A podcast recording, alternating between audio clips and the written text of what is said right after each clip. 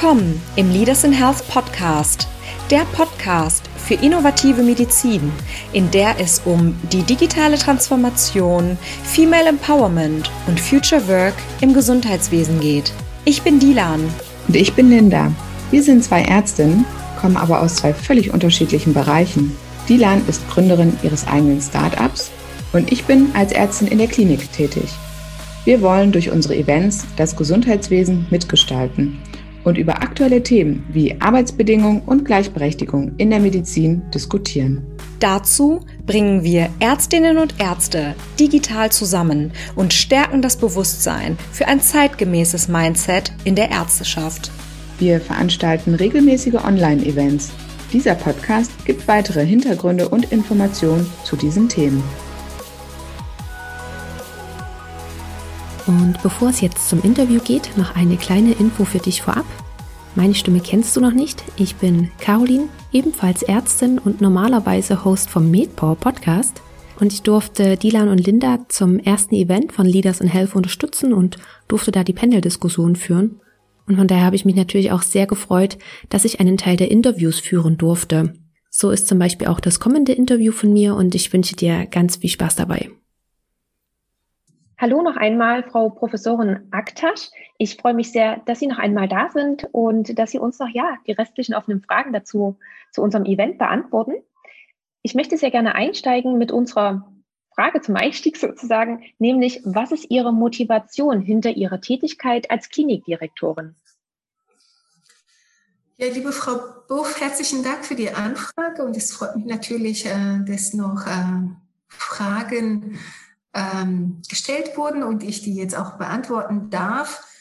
Die Motivation, die mich treibt äh, in meinem Beruf, ist, ähm, ich habe enorm viel Spaß an dem, was ich mache.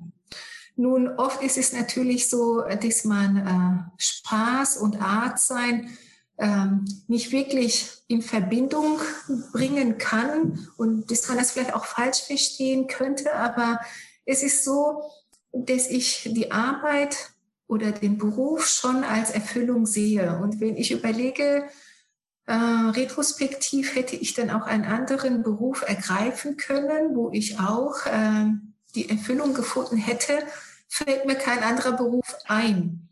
Und äh, zum einen ähm, also ich wusste schon vor dem Studium äh, auch welchen Fachbereich ich wählen würde. Also daher waren meine Ziele eigentlich sehr früh schon definiert.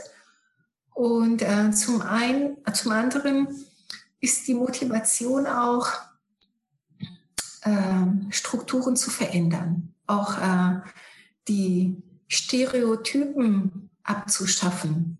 Also auch wirklich äh, neue Wege zu gehen und viele auf diesen neuen Wegen mitzunehmen. Und das motiviert mich auch jeden Tag zur Arbeit zu kommen und ich komme jeden Tag gerne zur Arbeit und äh, freue mich dann natürlich auch, äh, wenn ich in meinem Team auch die Motivation sehe, täglich äh, zur Arbeit zu kommen.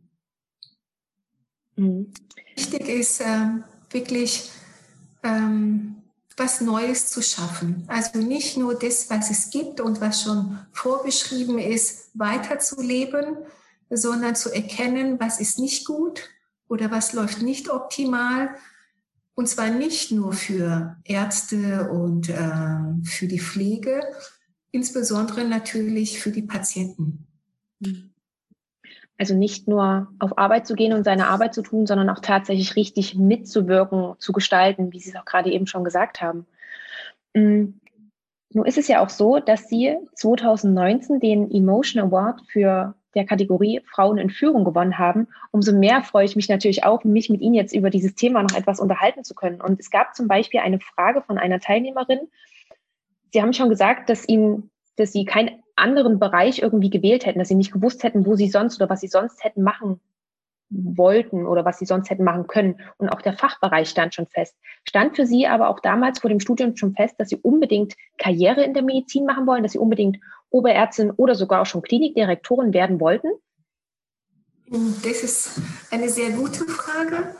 Und ähm, ganz ehrlich, ähm, es stand für mich schon fest, ähm, dass ich Karriere machen möchte. Ähm, aber ähm, das Ziel war, Oberärztin zu werden. Also schon ein Team unter sich zu haben, aber halt eben auch nicht die Endverantwortung letztlich zu tragen. Das hat sich dann schon gewandelt und ich muss ganz ehrlich sagen, auch ähm, mein äh, ehemaliger Chef hat dazu beigetragen, dass äh, sich äh, meine Einstellung auch geändert hat. Und äh, im Endeffekt arbeitet man natürlich oder denkt man etappenweise. Es gibt halt eben Ziele im Studium, erst das Physikum, dann das Staatsexamen und dann halt eben das AIP.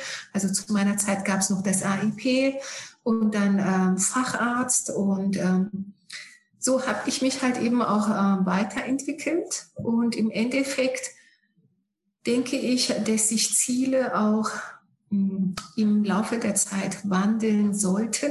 Also Ziele zu haben ist immer gut, aber man sollte auch offen sein, seine Ziele anzupassen in jeglicher Weise. Und Führung, nur auf das äh, Thema Führung zurückzukommen, das ist ähm, ganz wichtig, weil die Führung ist enorm wichtig, ähm, um wirklich auch äh, andere Menschen zu beeinflussen oder zu unterstützen. Und ich habe ja auch schon erwähnt, auch mein ehemaliger Chef hat mich unterstützt und äh, hat mir auch den äh, nötigen Rückhalt gegeben, auch den Schritt zu wagen, ähm, sage ich mal, einen Ruf auf einen Lehrstuhl anzunehmen oder gar mich überhaupt darauf zu bewerben. Und letztlich ähm, kann man es für sich erst beurteilen, wenn man natürlich sich etappenweise weiterentwickelt und äh, als Rolle, äh, in der Rolle der stellvertretenden Klinikdirektorin würde ich sagen, habe ich so den letzten Schliff bekommen und auch den Einblick erhalten oder den Mut bekommen, ähm, dann auch mich zu bewerben und zu sagen, ja, das, das werde ich schaffen. Mhm. Mm, und weil Sie auch gerade Ihren ehemaligen Chef noch mit angesprochen haben, sehen Sie denn Unterschiede zwischen der Führung von männlichen Chefs und von weiblichen Chefs? Also so ganz pauschal würde ich das jetzt nicht ähm, formulieren wollen. Äh, Führungsstil hat sicherlich auch was mit Persönlichkeit zu tun, also nicht nur mit dem Geschlecht, aber aktuell würde ich sagen, es gibt definitiv Unterschiede.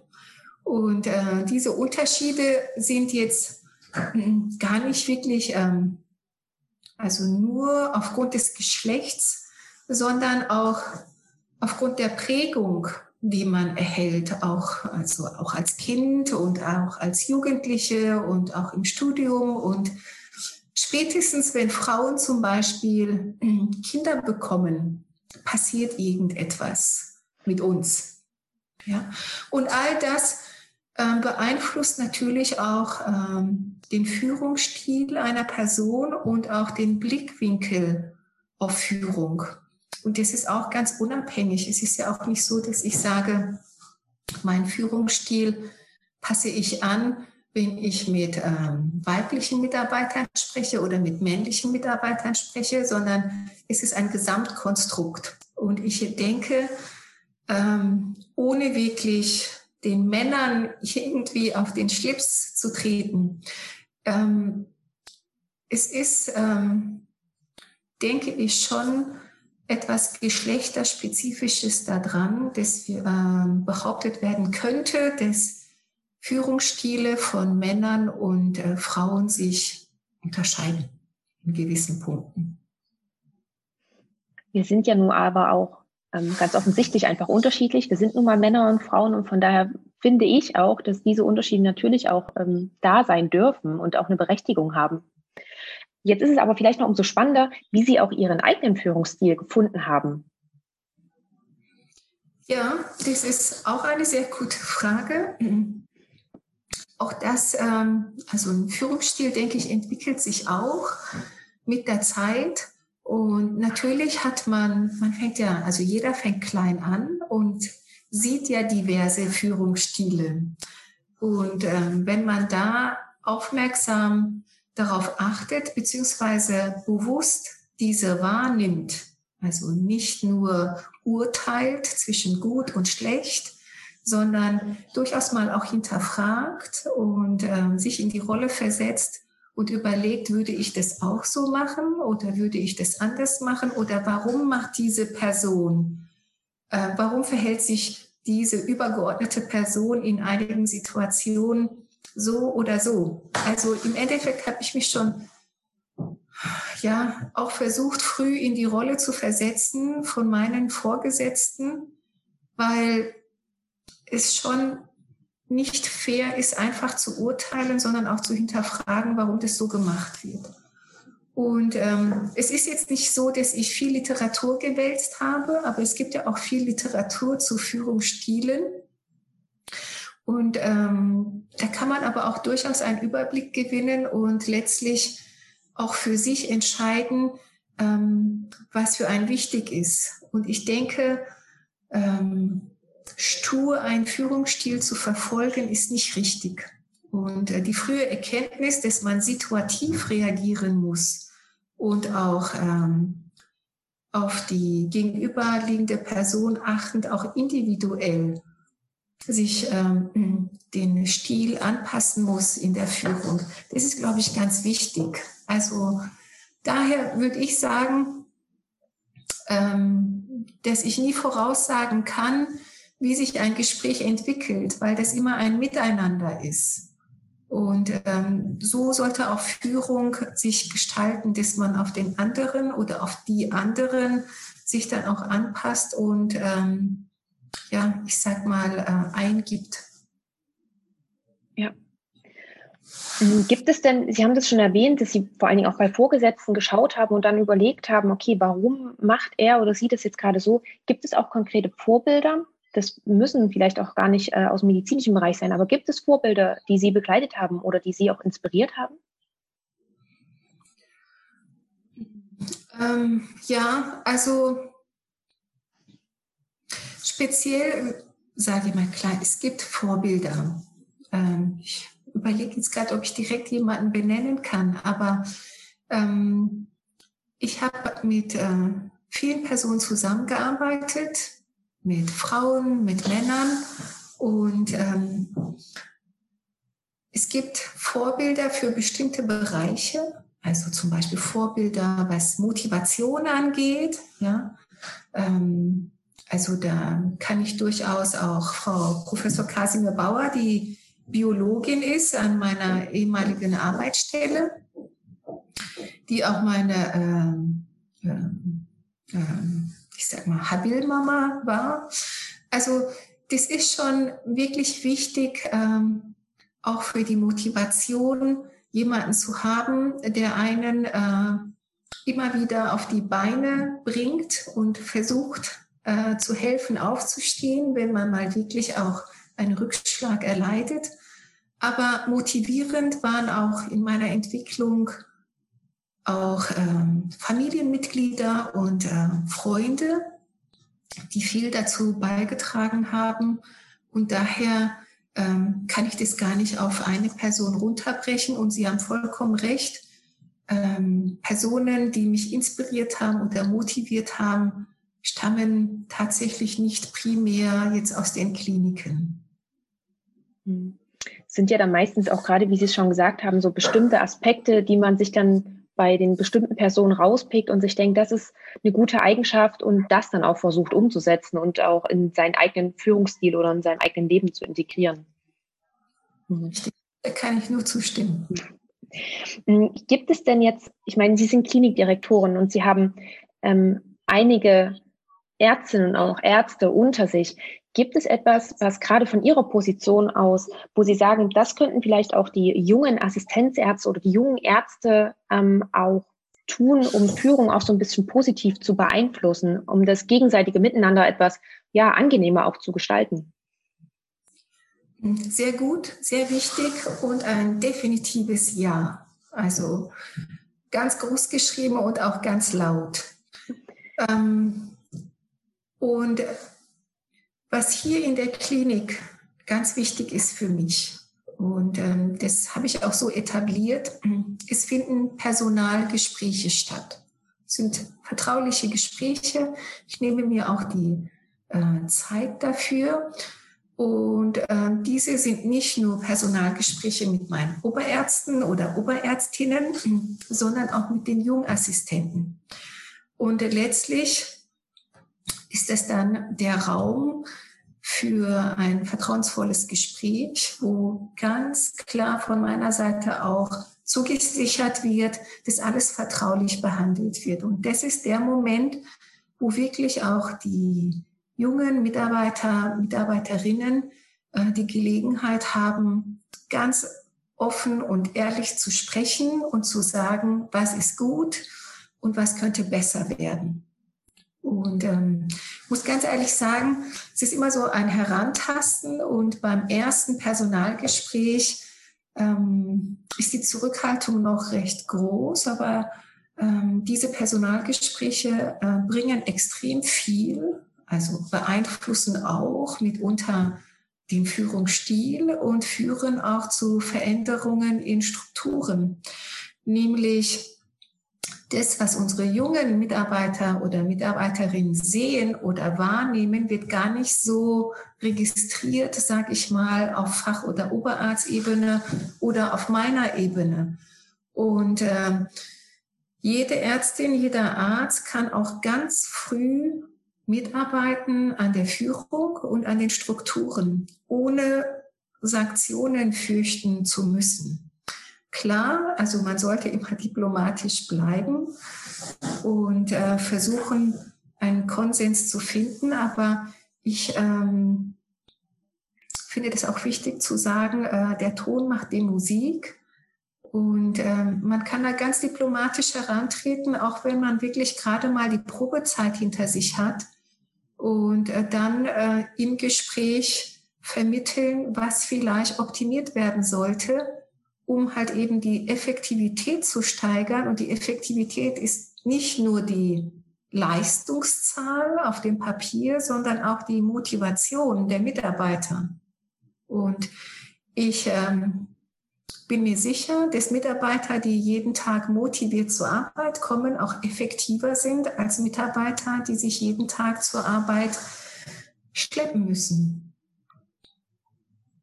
Ja, da stimme ich mit Ihnen voll überein. Ich glaube, jeder weiß das auch selber, wenn man mal einen schlechten Tag hat und dann auf Arbeit geht, dann ist das doch ein ganz anderes Arbeiten, als wenn man hoch motiviert hingeht, auch mit einem super Team arbeitet, dann, wie Sie es auch anfangs schon gesagt haben, macht das auch ganz einfach viel, viel mehr Spaß. Ähm, den Mund aufzumachen. Hm. Ich wollte gerade sagen, also der Appell nochmal an alle, sich auch zu trauen und ja, ja, auch einfach mal etwas zu sagen. Richtig. Ähm, was sehen Sie denn auch an Anforderungen an, an, an, an das Thema Leadership oder auch an Anforderungen an das Thema Führung? Was sollte vielleicht, ja, was, was ist wichtig dabei?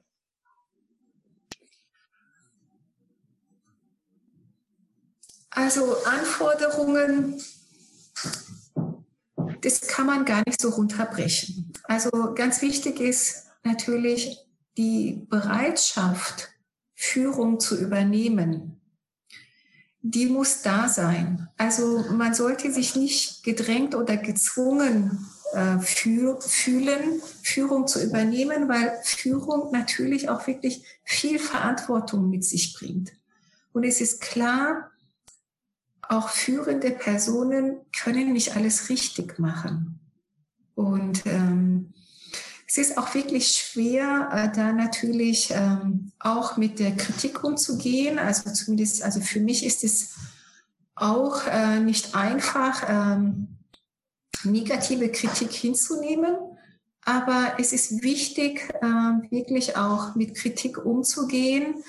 Und es muss einem klar sein, wenn man in einer Führungsrolle ist, ähm, dass dann natürlich auch die Interaktion eine ganz andere ist mit dem Team. Ich sag mal, die früheren Hierarchiemodelle, die funktionieren nicht mehr. Ja, es ist Und ich bin froh darüber, ist, ähm, wir sprechen über einen Generationenwechsel und auch über die Abflachung der Hierarchien, was aber dann wiederum nicht heißt, dass man nicht äh, die Wertschätzung oder den Respekt erfährt, aber es ist halt eben eine viel bessere Kommunikation, leichtere, einfache Kommunikation, was sich auf die Führung äh, auswirkt. Und daher äh, Anforderung Leadership, bereit sein, Verantwortung zu übernehmen, also Mut aufbringen und äh, einfach auch sich eingestehen, dass man nicht alles richtig machen wird, aber dass man mit der Erfahrung, die man dann sammelt, ähm, nur daran arbeiten kann, so gut wie möglich zu führen. Mhm. Ja, danke schön für diesen Exkurs und ähm, das macht beim, wenn man ihn so zuhört, ähm, ist es einfach nur unheimlich schön, sich das anzuhören und vor allen Dingen aber auch zu merken, dass sie das auch anders denken, sie Führung auch anders denken und man merkt es auch ganz einfach, dass sie in die in dieser Rolle auch aufgehen und das ist sehr sehr schön das zu sehen. Und ich danke Ihnen auch für diese Einblicke, die Sie uns jetzt hier schon mal gegeben haben. Und ich würde Ihnen gern auch noch drei kurze Abschlussfragen stellen. Die können Sie auch gerne äh, etwas kürzer beantworten, wenn Sie möchten. Sie können sie aber natürlich auch sehr ausführlich beantworten. Mm, die erste dieser Fragen ist, was Sie aktuell als größte Hürde für uns junge Ärzte sehen und mit welchen Maßnahmen wir dieser Hürde vielleicht vorbeugen können oder diese etwas niedriger halten können. Also die Frage zielt auf junge Ärztinnen ab. Ärzte und Ärztinnen. Aber dadurch, dass es hier auch im Event mehr um uns Ärztinnen ging, können wir das natürlich auch auf die Ärztinnen ähm, eingrenzen. Also meiner Meinung nach, es gibt keine Hürden. Es sei denn, man macht sie sich selber. Das ist vielleicht jetzt so platt gesprochen. Aber es ist durchaus ein Thema, also Familienplanung ist ein Thema, definitiv, und es betrifft die junge Ärztin anders als den jungen Arzt. Das muss man einfach so sagen. Auch wenn man sich die Elternzeit aufteilt und ähm, die, die Aufgaben aufteilt, aber letztendlich ist die Frau anders betroffen als der Mann. Und ähm, da möchte ich nur sagen, auch das sollte keine Hürde darstellen, auch die Familienplanung nicht vor sich herschieben. Also wenn klar ist, man möchte eine Familie gründen und hat auch den richtigen Partner dazu, dann gibt es nie den richtigen Zeitpunkt. Also es wird, weil es gibt immer weitere Ziele. Das, was ich vorhin erzählt habe, also ruhig realisieren und keine Nachteile befürchten, sondern klar ansprechen. Und Planung ist das Wichtigste und natürlich ein Partner, mit dem man äh, all diese ja, ich sag mal, Ziele, Probleme, Wünsche besprechen kann, ist sehr wichtig. Und daher sollte halt eben auch die Familienplanung äh, keine Hürde darstellen in der Medizin. Mhm. Ähm, richtig gut, dass Sie das nochmal angesprochen haben, weil ich glaube, gerade Familienplanung und gerade in einem Fach, wo operiert wird, ähm, ist es ja nochmal ein ganz anderes Thema als in einem anderen Fach. Von daher äh, richtig gut, dass Sie das auch nochmal angesprochen haben. Und denken Sie denn, dass sich die Medizin verändern wird? Und wenn ja, wie und könnten wir diesen Wandel oder wie können wir auch diesen Wandel aktiv mitgestalten? Ich denke, wir befinden uns schon im Wandel. Also man äh, liest und hört ja auch überall, dass die Medizin weiblicher wird. Es gibt ähm, Studien, die zeigen, ähm, dass es Unterschiede gibt in der Behandlung durch eine Frau oder durch einen Mann. Das muss man aber sehr differenziert sehen. Ähm, und ich denke, auch mit den Arbeitszeiten wird es äh, einen Wandel geben und auch geben müssen, äh, auch was die Dienste angeht etc. Und äh, ich freue mich darauf, dass äh, es zu einem Wandel kommt, aber es wird sicherlich nicht von heute auf morgen sein. Und es wird Lösungen geben für jede Frau in der Medizin und auch für jeden Mann in der Medizin. Ich denke nur nicht an einem Standort immer, aber Arbeitszeit sollte kein Thema mehr sein, Familienplanung sollte kein Thema mehr sein. Und ähm, ich denke auch, ähm, dass man individuelle Konzepte realisieren kann ähm, und diese auch sogar ansprechen kann und ähm, ohne zu befürchten, dass es dann Sanktionen gibt, das ist schon mal ein Riesenfortschritt. Und in der Medizin wird jetzt mehr diskutiert und gesprochen, als es früher der Fall war. Mhm. Ja, gerade diese angesprochenen ähm, Bereiche mit Arbeitszeit und ich glaube auch Familienplanung ist äh, tatsächlich etwas, was sich ja auch ändern sollte. Und wenn es schön wäre, wenn dort eine Änderung mh, hm, zustande kommt. Gibt es denn oder würden Sie denn mit Ihrer jetzigen Erfahrung, wenn Sie nochmal zurück könnten zu Ihrem jüngeren Ich, was würden Sie Ihrem jüngeren Ich mit Ihrer jetzigen Erfahrung mitgeben? Das, was ich eigentlich auch vorhin ähm, geraten habe. Also ruhig sich zu Wort melden. Also da fallen mir durchaus einige Situationen ein, äh, äh, wo ich durchaus mal auch was hätte sagen können oder sollen. Und auch durchaus äh, aktiver auch die Führung beeinflussen sollen oder zumindest versuchen. Ja. Und vielleicht schon auch das, wie gesagt, Mut zeigen oder Mut aufbringen und einfach mal auch ins kalte Wasser springen. Also ich glaube, das ist auch so ein, also in Anführungsstrichen, bitte nicht falsch verstehen, ein Frauenproblem eher, dass man doch zu viel überlegt, bevor man irgendetwas macht. Und daher halt eben auch den Zeitpunkt verpasst. Also mutig sein und mitmachen, diskutieren und argumentieren. Das ist, glaube ich, ganz wichtig. Ja. Vielen, vielen Dank dafür. Und ich finde, das ist auch ein super Schlusswort, nochmal mit diesem Appell zu enden. Und von daher möchte ich mich bei Ihnen ganz, ganz herzlich noch einmal für Ihre Zeit bedanken und auch nochmal ja für Ihre Offenheit, Ihre Ehrlichkeit, all meine Fragen zu beantworten. Dankeschön. Dir hat unser Podcast und unsere Initiative gefallen? Welche Themen sind noch relevant? Du möchtest mehr zum Thema Innovation im Gesundheitswesen wissen? Auf www.leadersinhealth.de oder bei Instagram unter @leadersinhealth gibt es alle relevanten Informationen zu unseren Events, den Podcasts und unseren Speakern. Folge uns auf Instagram, empfehle uns weiter und abonniere unseren Podcast. Wir freuen uns auf dein Feedback und hören uns zur nächsten Folge. Deine Linda und Dilan.